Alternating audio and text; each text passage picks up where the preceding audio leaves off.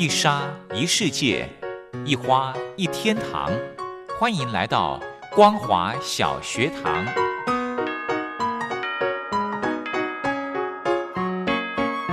让我们一起学习，一起分享光华小学堂。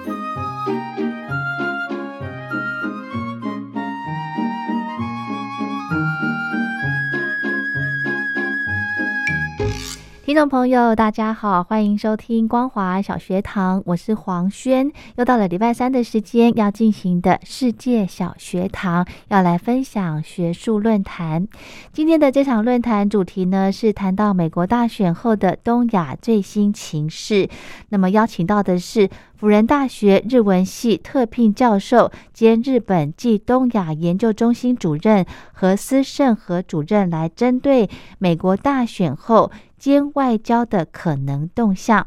何教授提到，日本执政的自民党总裁辅选菅义伟在党内派系的支持下，以压倒性的多数荣膺第二十六代总裁，并被国会众参两院指名为日本第九十九代的首相。补替安倍登板，带领日本在后新冠时代变动的国际秩序中，实现日本国民心系的安全。那么今天呢，何教授将会总结安倍内阁的施政成果，并且分析之后的菅义伟内阁的内外挑战。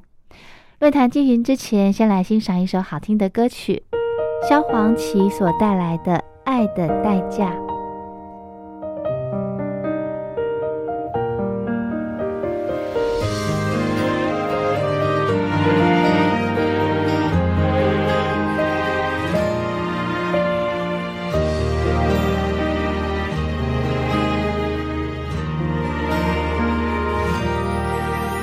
记得年少时的梦吗？像朵永远不凋零的花，陪我经过那风吹雨打，看世事无常，看沧桑变化。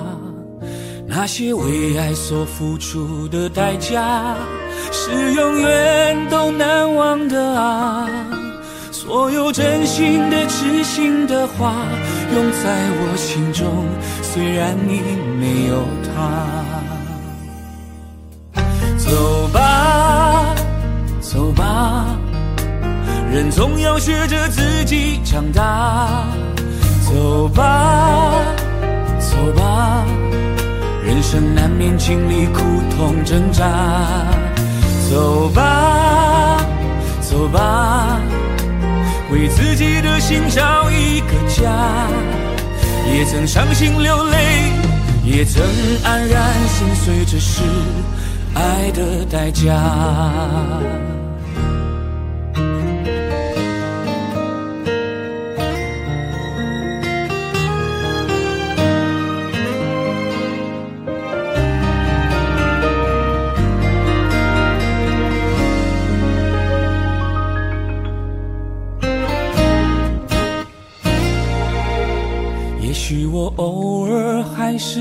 想他，偶尔难免会惦记着他，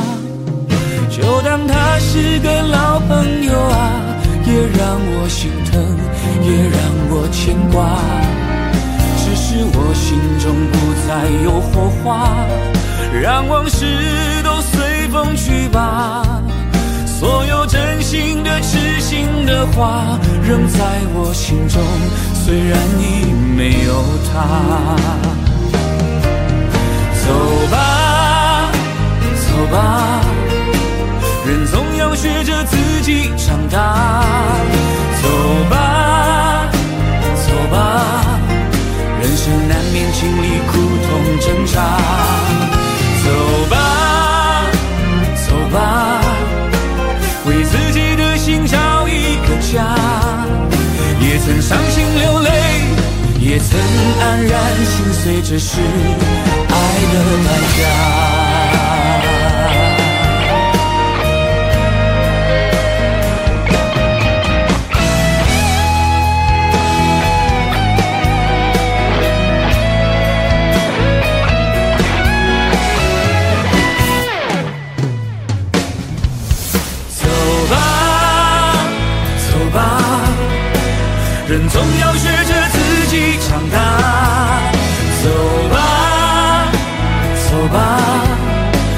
生难免经历苦痛挣扎，走吧，走吧，为自己的心找一个家，也曾伤心流泪，也曾黯然心碎，这是爱的代价。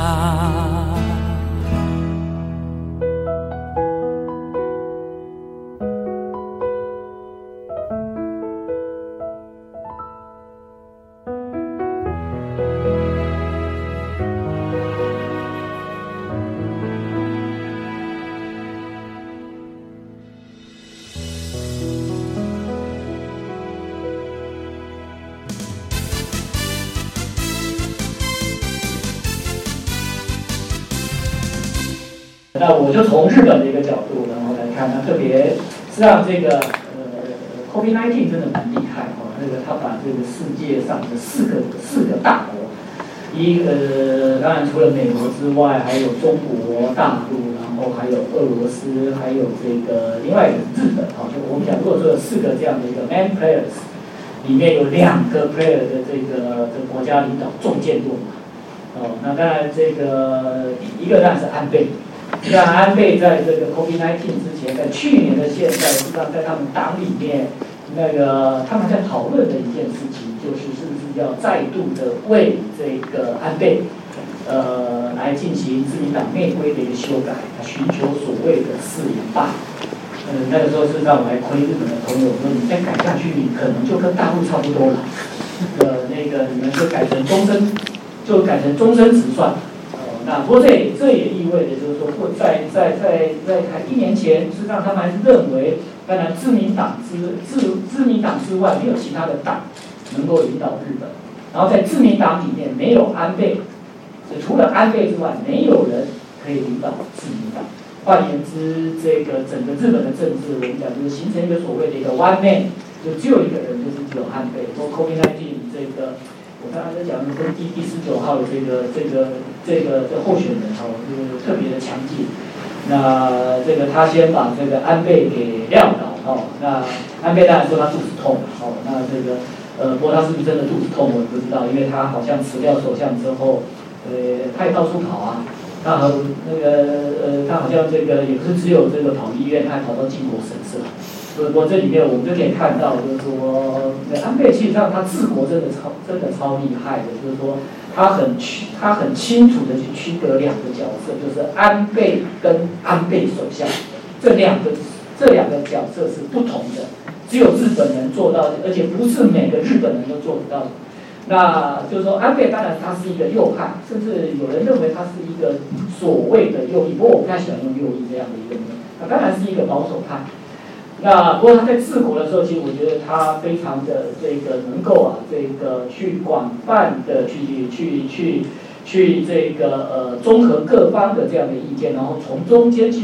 去去找到这个日本的国家利益之所在，然后很平衡的这个这个去去去制定这种这个跟国家利呃能够实现或者甚至于是极大化日本国家利益的这样的政策。所以这也是保证了这个安倍的这个他能够神乎其技的哦，这个创下了日本史上的这样的记录。他是在位最久的首相，而且也也是连续在位最长的首相。他在他打破了战后他叔父就是这个佐藤荣作保持非常久的这样的一个记录。那不过我想他有一个贤内助啊，呃，不是他老婆哦，这个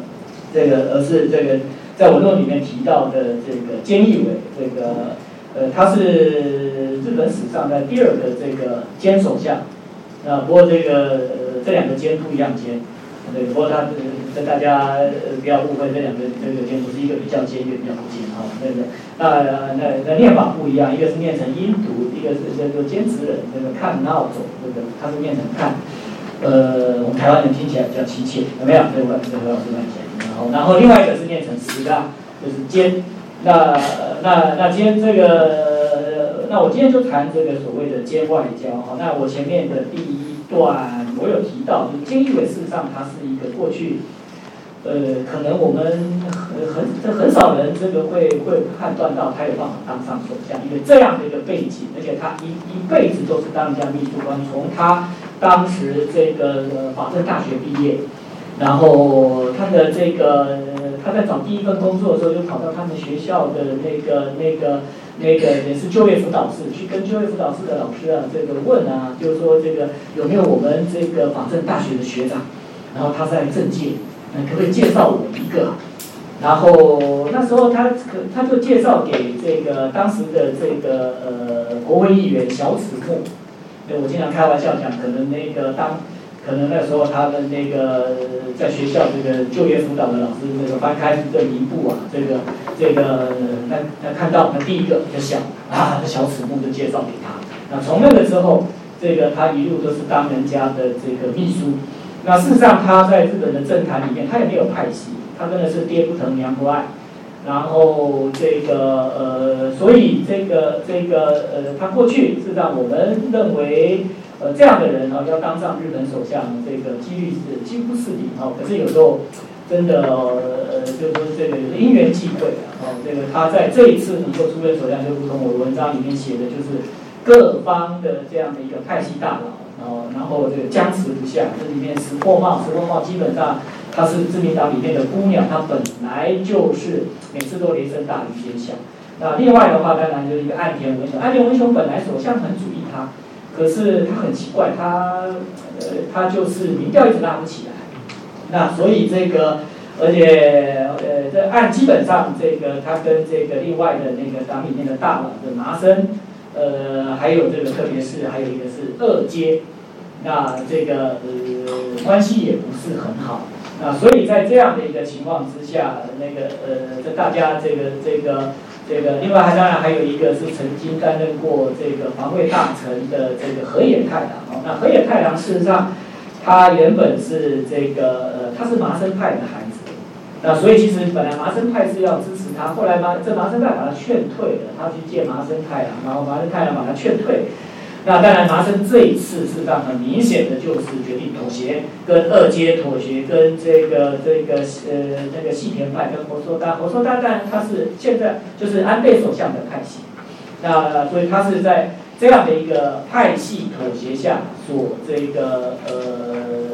所产生出来，而且原本可能很多人认为他是一个过渡。那不过说说他现在是不是过渡？我想没有一个没有一个人这个当上首相所愿意把自己设立在所谓的一个 statesman 的这样的一个角色哈。那当然他再怎么样，他希望自己能够成为一个这个下一场的一个先发。那所以啊，事实上他他当然他在他的国政里面，不呃我的论文事实上这个有这个呃。因为交的这呃这个时间啊，这个比较这个这个呃的早一点哦，那所以这有些东西这个跟这个刚刚这学长提到的，就是说这个在外交方面哈，像呃我认为这个日本事实上在选前，当然他很他很他在美国选举里面他很小心谨慎的去这个这个美国民主共和跟这个。呃呃，就是民主共和两党当中，他去保持一个平衡。那换句话说，他不选边，而且就是说，我们可以看得到，就是说，事实上，安倍，哎，这个呃，不管是安倍或者是这个自民党哦，我们有时候可以看到，就是说，安倍或许表现出。这个跟这个这个呃，川普很热络，他们经常有一个这个帽子哈，那个呃，他们两个如果碰面的时候，他们戴一个这个这个帽子，上面绣着两个人的名字，一个但当然他不是他他是绣 given name，就很亲密的这样的一个，他他叫当啊，他当他叫他信总，呃，那个，呃，那个，那两个人的这个关系也从这样的一种亲密的称呼可以这个秀得出来。事实上，日本的这个在媒体里面，他们曾经有做一个报道，就是，呃，菅义伟他当首相的时候打电话给川普，可是两个人就行礼如仪，他称他是这个这个 President Trump，然后他称他是 Prime Minister 这个 Scott，日本人说啊，是啊，是啊，是啊，这会秀出啊，啊，这两个人这样相敬如宾。不过我也并不认为，就是说日本说这个过去安倍首相跟这个川普之间表现出这样的热络，就表现出就是意味着美日安保是如胶似漆的。我认为这个就是说，呃，他们呃呃，在过去这个呃安倍跟这个创的时候，他们经常会讲啊，他们两个要让。就是套用这个呃，川普的美国第一的那样的一个剧情，他们要让这个 U.S. Japan 的这个这个 alliance 这个这个等于是更伟大，就是美他们要使美日同盟能够更伟大。可是我觉得这个里面这个呃潜藏的另外的一个，就是这我认为这如果懂日本文化知道，这个是一个从他们这样的一个就是他 t e m 里面，我们能够听出他的红 A 到底是什么。实际上，如果真的伟大的时候，他们不会讲伟大。换句话说，美日同盟真的有问题的时候，他们才会讲要让美日同盟更伟大。换言之，事实上，整个整个整个 Donald Trump 四年的期间，事实上，我认为这也是我跟陈老师，我们经常是他是我共同研究的伙伴。那我们在研究里面，我们用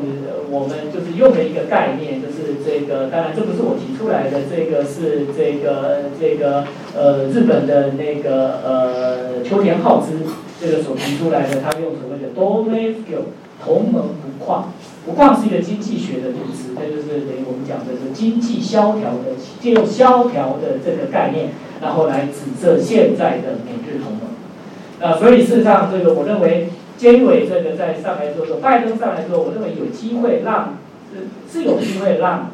处于萧条状况时候，可能就如果我们经济循环的话，可能再复苏。那至于有没有办法到繁荣，我是个人是比较保留的这样的一个态度的。那因为我觉得川普其实我觉得这个就如同这个这个呃美国的这个哈佛大学的傅高义老师讲的，就是说上在过去的记录太坏。换言之，就是可能会让日本对美国这个国家开始，我觉得他让日本不放心。这绝对不是换一个美国总统就能够让美日之间的这样的一种同盟里面最需要的一个叫做 confidence 信任的一个关系，能够再回到他们中间。那所以我认为，就是未来的一个美日同盟，可能它可以稍微的，就是说我们讲的是会复苏，可是没有办法，我我不认为就是会回。就等于是这个过去的四年就当成一场游戏一场梦，然后这个这个拜登上来就就梦醒时分，绝对不会，因为日本还是会担心，就是说万一美国这样的一个社会里面，拜登这个这个他是不是第一个就就就就就未来民主党还有下个四年，就是在下一次二零二四年选举的时候会不会再出一个风，没有人能够保证。所以，其实对日本来讲的话，实际上，我觉得它的外交的这个网这样的一种，而且这也是一个，我想日本外交他们念之在之的，因为没有任何一个国家他愿意把一个一个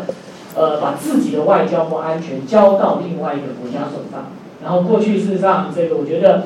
呃，冷战之后，日本一直在走一条路，但它维持美日同盟的同时，它希望在同盟体系里面，日本跟美国取得一个更加平等的这样的一种位置。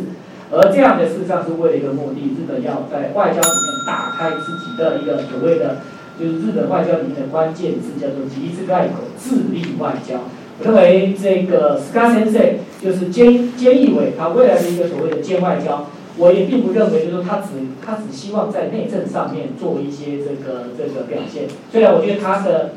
呃十月底他的那个在国会的施政演说，我觉得那个那时候我看到施政演说，那我再回头过去看那时候这个拜登这个我们呃这个呃因为美国还没有选举，不过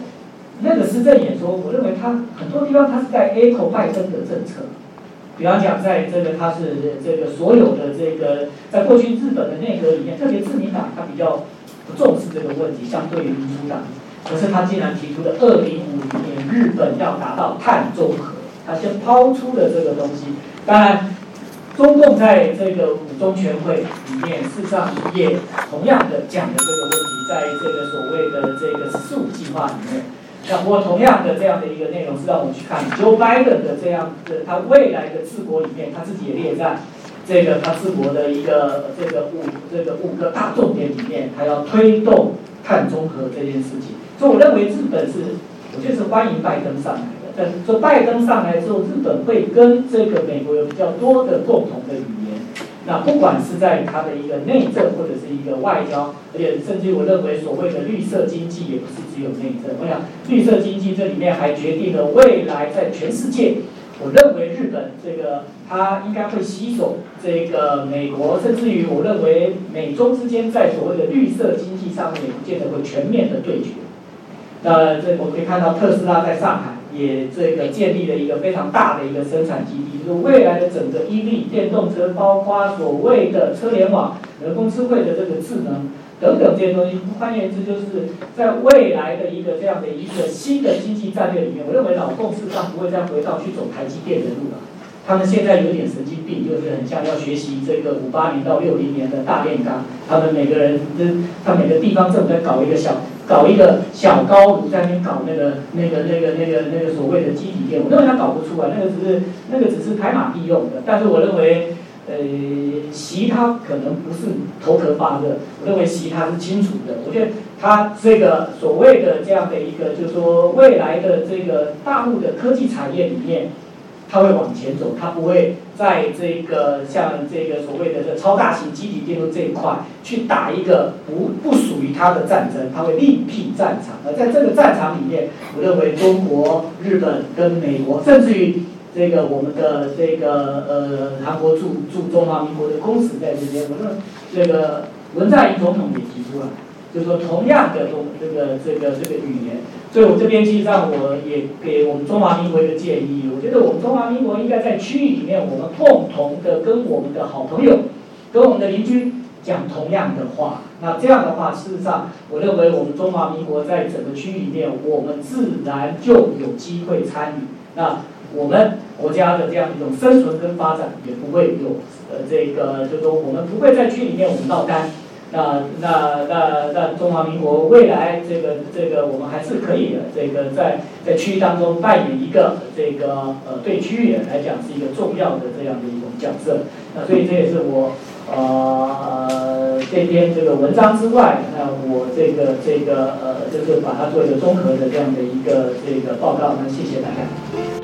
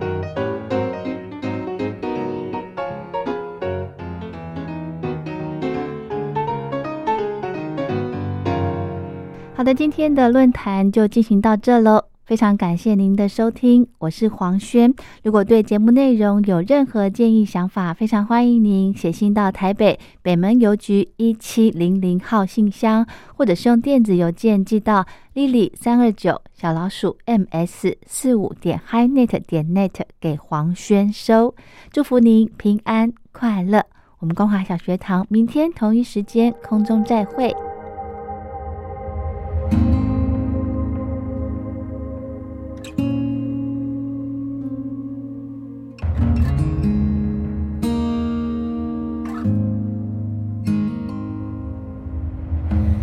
也不为过，我又不是完美的人，我应该对自己尽点责任。从此以后，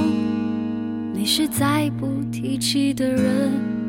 恨就是最高密度的爱，你懂不懂？也算收获，后期我们。些纷争，两败俱伤，心里至少平衡。从此以后，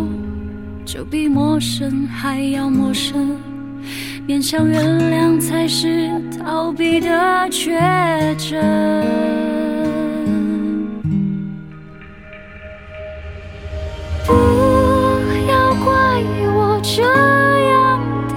绝对到遗忘还差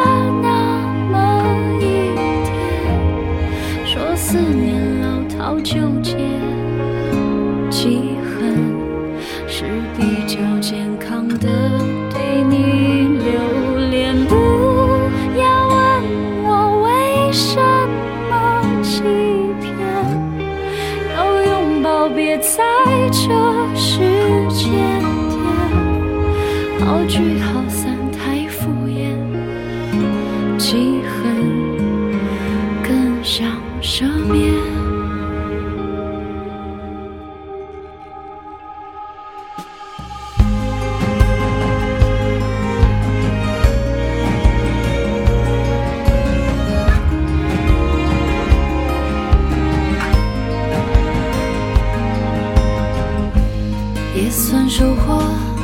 不欠我们那些纷争，